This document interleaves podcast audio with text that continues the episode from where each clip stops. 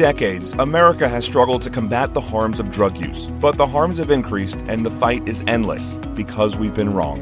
What if we changed our drug policies to actually decrease the harms of drug use and increase thriving for all of us? Our criminal approach to drugs had a beginning and it will have an end. Join us on the journey to end it for good. Welcome to the End It for Good podcast. I'm Christina Dent, your host. We're doing a little something different today. I was a guest recently on uh, another podcast um, called Now See Here, and the host, Jack Criss, uh, invited me to come and talk about um, the work that End It for Good does and ask his own questions about um, our perspective on uh, legalization. So, we're actually going to have a, a, guest episode from the Now See Here podcast today, and uh, we'll be back again uh, next week. But this is uh, See Here with Jack Criss, and we'll see you next week for more original content from End It for Good. Hello, everybody. Jack Criss here with the Now See Here podcast on anchor.fm slash Now See Here. We are recording live as usual from CC's Coffee House in Ridgeland, Mississippi. We want to thank CC's again and settlemycase.com upstairs. Hello to our YouTube audience. We are pleased to welcome another strong woman uh, on the uh, lineup for the lineup this week, Miss Christina Dent, who is the founder of End It for Good. Christina, welcome to Now See Here. Thanks so much we got to get, uh, I think, a mic's off there, Roddy. Okay. Thanks so much for having there me. There you go. See, say it again. But this is live podcasting. That's right. this is how we do it. End it for good. Mm-hmm. What do you want to end for good, Christina? The war on drugs. Why? So I, I began to learn through the last couple of years being a foster parent that there's two kinds of harm coming from drugs in this in the world, really in, in our country and in our state, but really worldwide. One of those is coming from the drugs themselves, like what substances can do when you ingest them. But I'm convinced now that research clearly shows that the vast majority of all harms related to drugs are actually coming from drug prohibition. So, kind of like with alcohol during alcohol prohibition, we had we have harms today from alcohol, even though it's not prohibited anymore. But we had the whole new category of harms when we prohibited alcohol. The bootleggers and bootleggers, the black market. Yeah, yeah the yeah. black market came in. We had alcohol poisoning. Thousands of people died from alcohol poisoning because there was no more quality control or, you know, people didn't know what they were getting. They were cooking something up in their backyard and selling it, and it had all kinds of contaminants in it. Well, Christina, I'm a libertarian, okay? So you're singing my song, but what I'm hearing from people you know, who have been to Colorado and other states where the cannabis is legal is that it is so much stronger than what was on the street years ago, and that it is a gateway drug. Now, they don't say that about al- alcohol for some reason. Alcohol mm-hmm. is fine. You can drink all you want to, and you're not going to want to get a better high. But mm-hmm. for some reason, it's always marijuana. Now, uh, do you think that if we legalize drugs, that there's going to be some type of moral acceptance that we're saying, oh, it's okay to get stone. It's okay to get high. No, I don't think so. So I think there's also two two moral issues happening here. So one is the moral issue of whether or not we should ingest these substances, whatever they are, including legal substances. There's certainly people that feel you know harm harm to the body from alcohol or from nicotine. Right. Is that moral? Even though they're legal. But there's also a moral weight to what happens when you criminalize. Is it is it morally okay to tear apart, apart a family through incarceration, to put children in foster care just because their parent was smoking marijuana and got arrested for it, and maybe they don't have the family support for the kids to go somewhere else while their parent is incarcerated? Is it okay to um, have people dying of preventable overdoses because they're getting contaminated drugs on the street instead of safe substances um, that they can access legally. Now, when I talk about legal regulation for all drugs, which is what, what we advocate for, we advocate for a fully regulated drug market, Government legalize control. everything, yeah, um, but, but, regulated. So right. this is not candy store. This isn't next to the gummy bears. Um, this is a regulated market, like we do for alcohol. We regulate it. We say, you know, there's age restrictions for purchasing it. You can only sell it in certain kinds of stores, that sort of thing. You know. Uh, when I was a teenager, and pot was being bought and sold everywhere.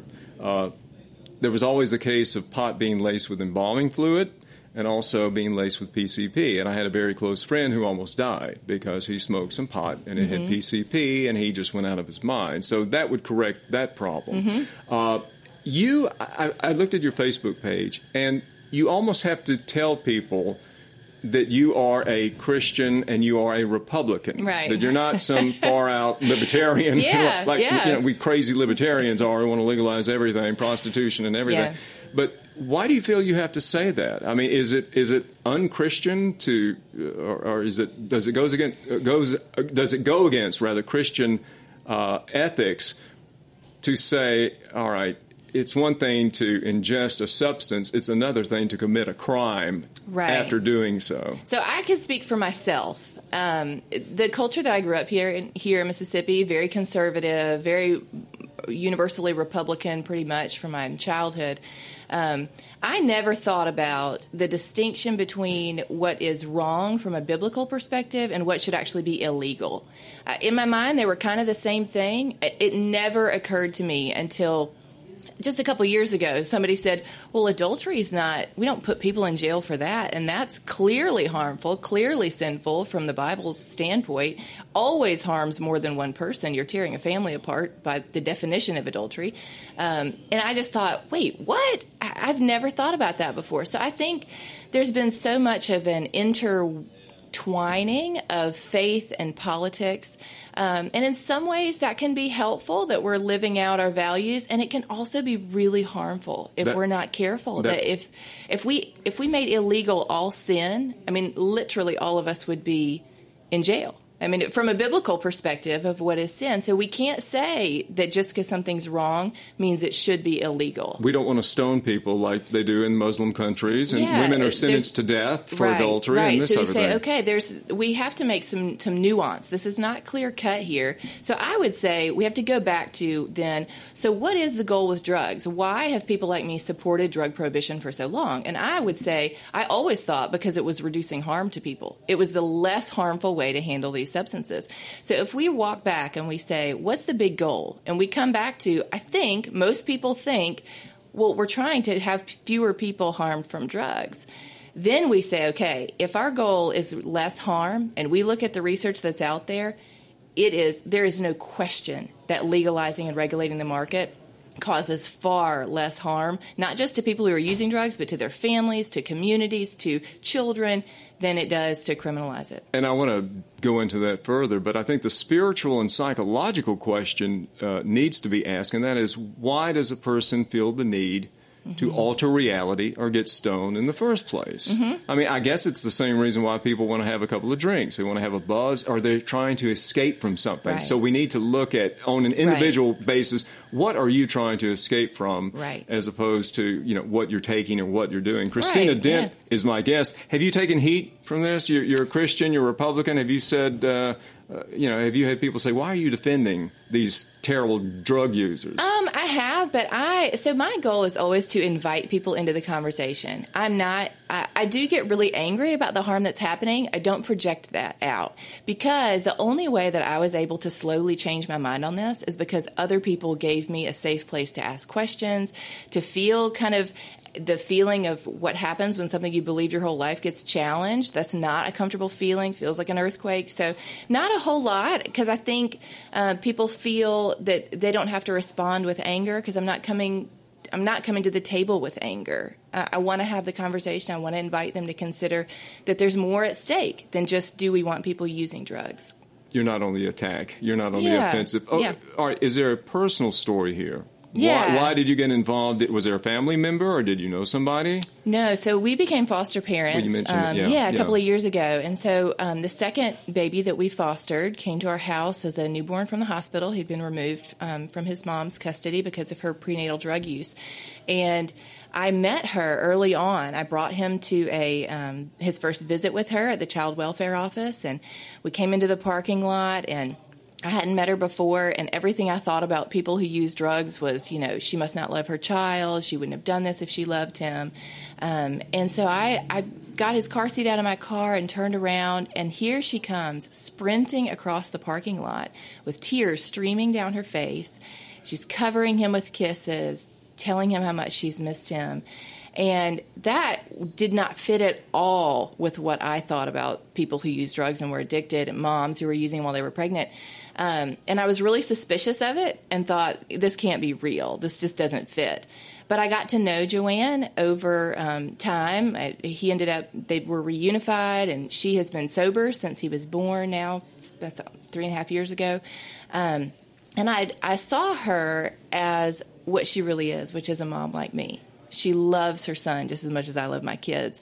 Addiction is not a lack of love. It's not a um, I want to ruin my life. Uh, it's a totally different, complex health, spiritual, social crisis.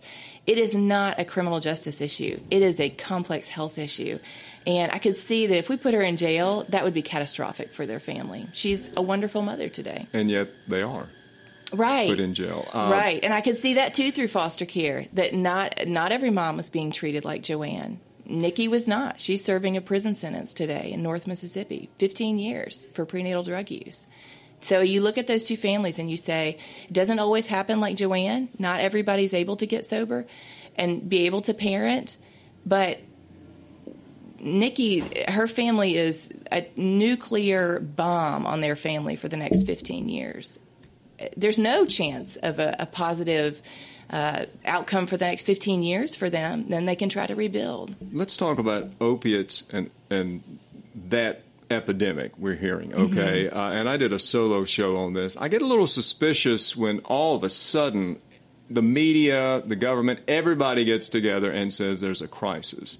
I really got upset the other evening. I was watching local news, and the young woman, the broadcaster, said that you can take one pill, one narcotic, opiate, and get addicted. That's not true. It's not true. Because I have suffered from kidney stones and I've taken, I've had to take a lot and I'm ready to get off of it. You know, mm-hmm. I don't like the way I feel. Are you also advocating with this new war on opiates that has all of a sudden become the rage? Are you against that? So what's happened is um, you'll hear some people say, "I took one pill and that was it. I was hooked." And we always have to be looking at uh, their physiology, like what you said, right? The, and and that that when when people become addicted, the drugs have become a solution for another problem. The drugs are not really the problem. It's what they're what they're masking, what they're either don't want to feel, or why their life is something they have a hard time being fully present for. Um, so there is a, uh, a physical addiction cannot happen after one exposure to a drug, but a psychological strong desire to feel that, that way high. again yeah. you know to, to not have to, to, feel the other way to escape. something. Can certainly happen with anything not just drugs. It can happen with gambling. It can happen with pornography. It can happen with all kinds of things that can destroy your life because they they overtake what what you thought they were helping you with. You know they were acting as a helper and now they're destroying your life.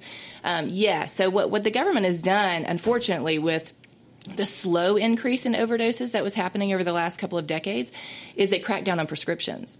The problem is that the uh, the illegal market's always going to fill any market void that's there. And so as we have cracked down on prescriptions, the death rate has dramatically increased. If we had done nothing, tens of thousands of people would be alive today that are not who are dead.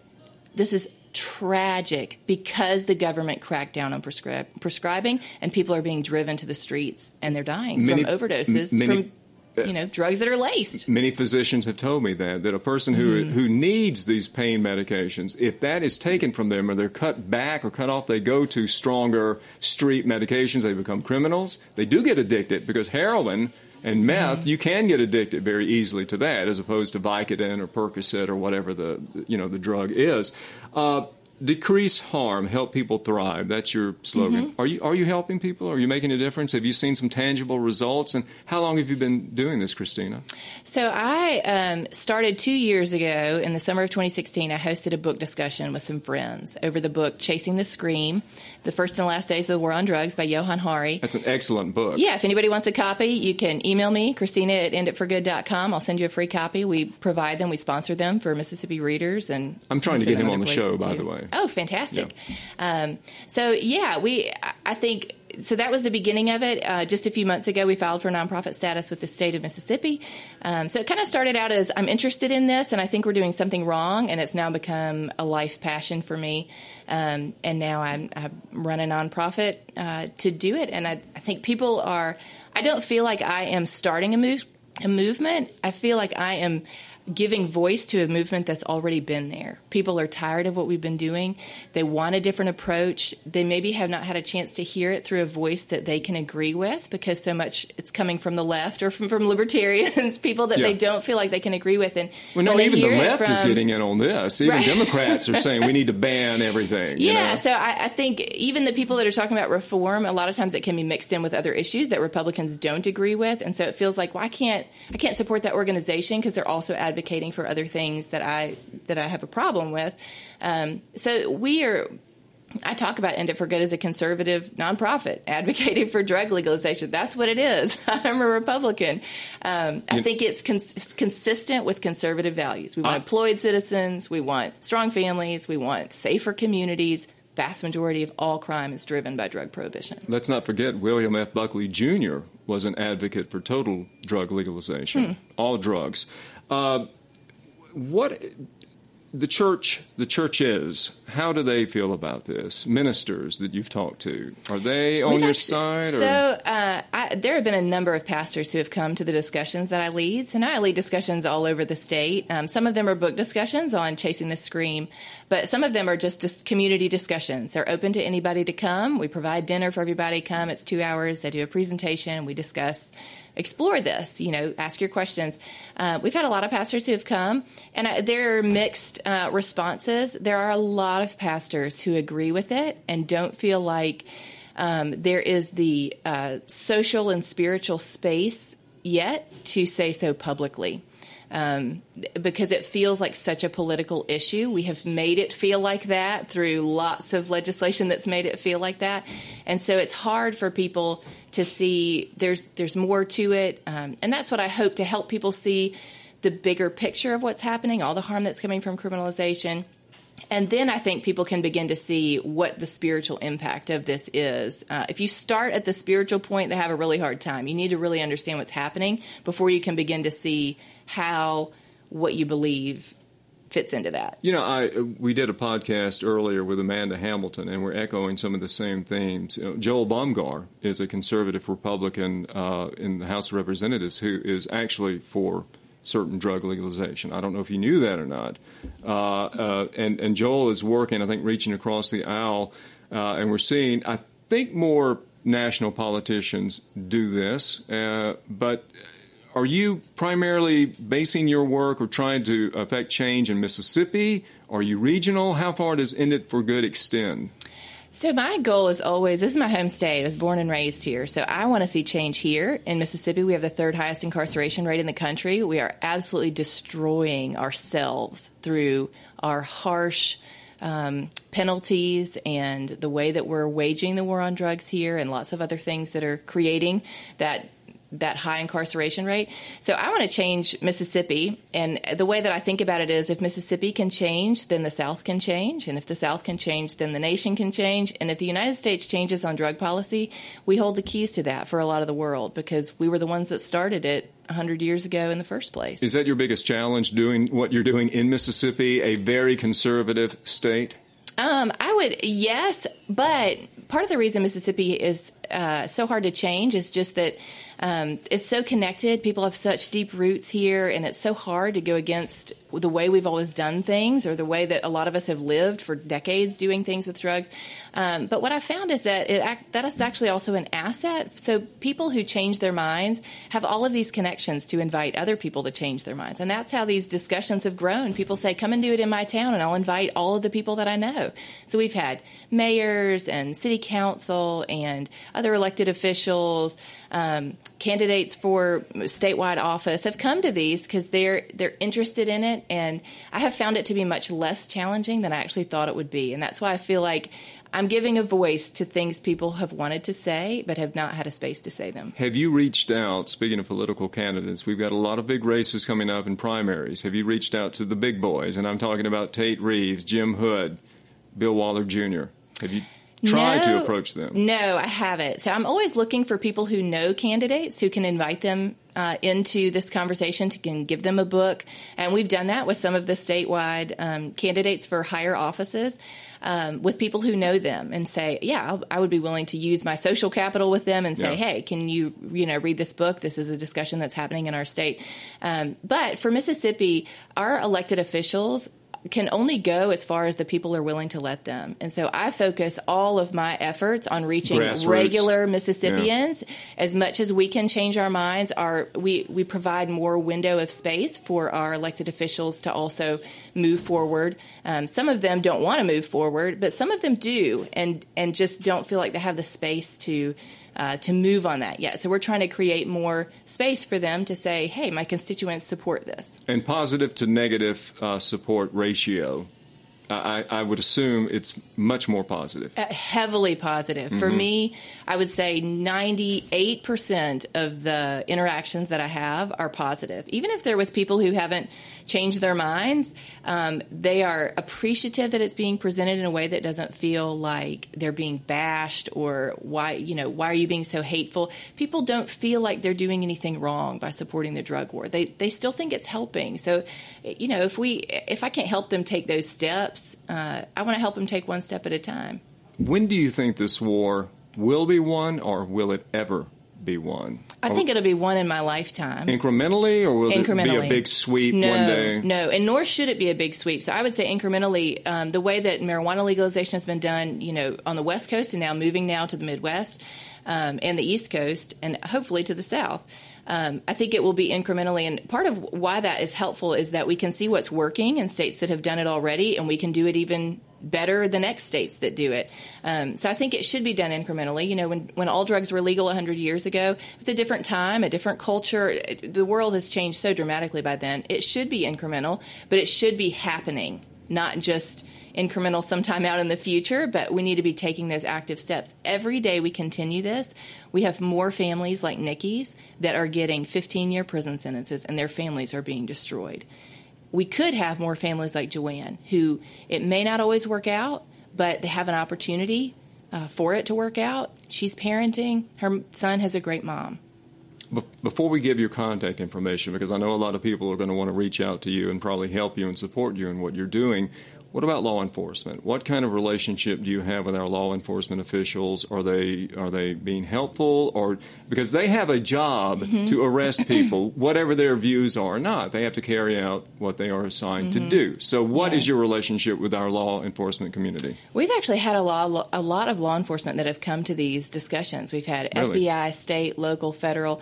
Um, they're not all coming saying that they agree. Uh, some of them are, and some of them say, you know, there's their personal views are maybe different than the lobbying groups for law enforcement. For some of them, would would would personally support this kind of change, um, but but as a as a group, they don't support it yet.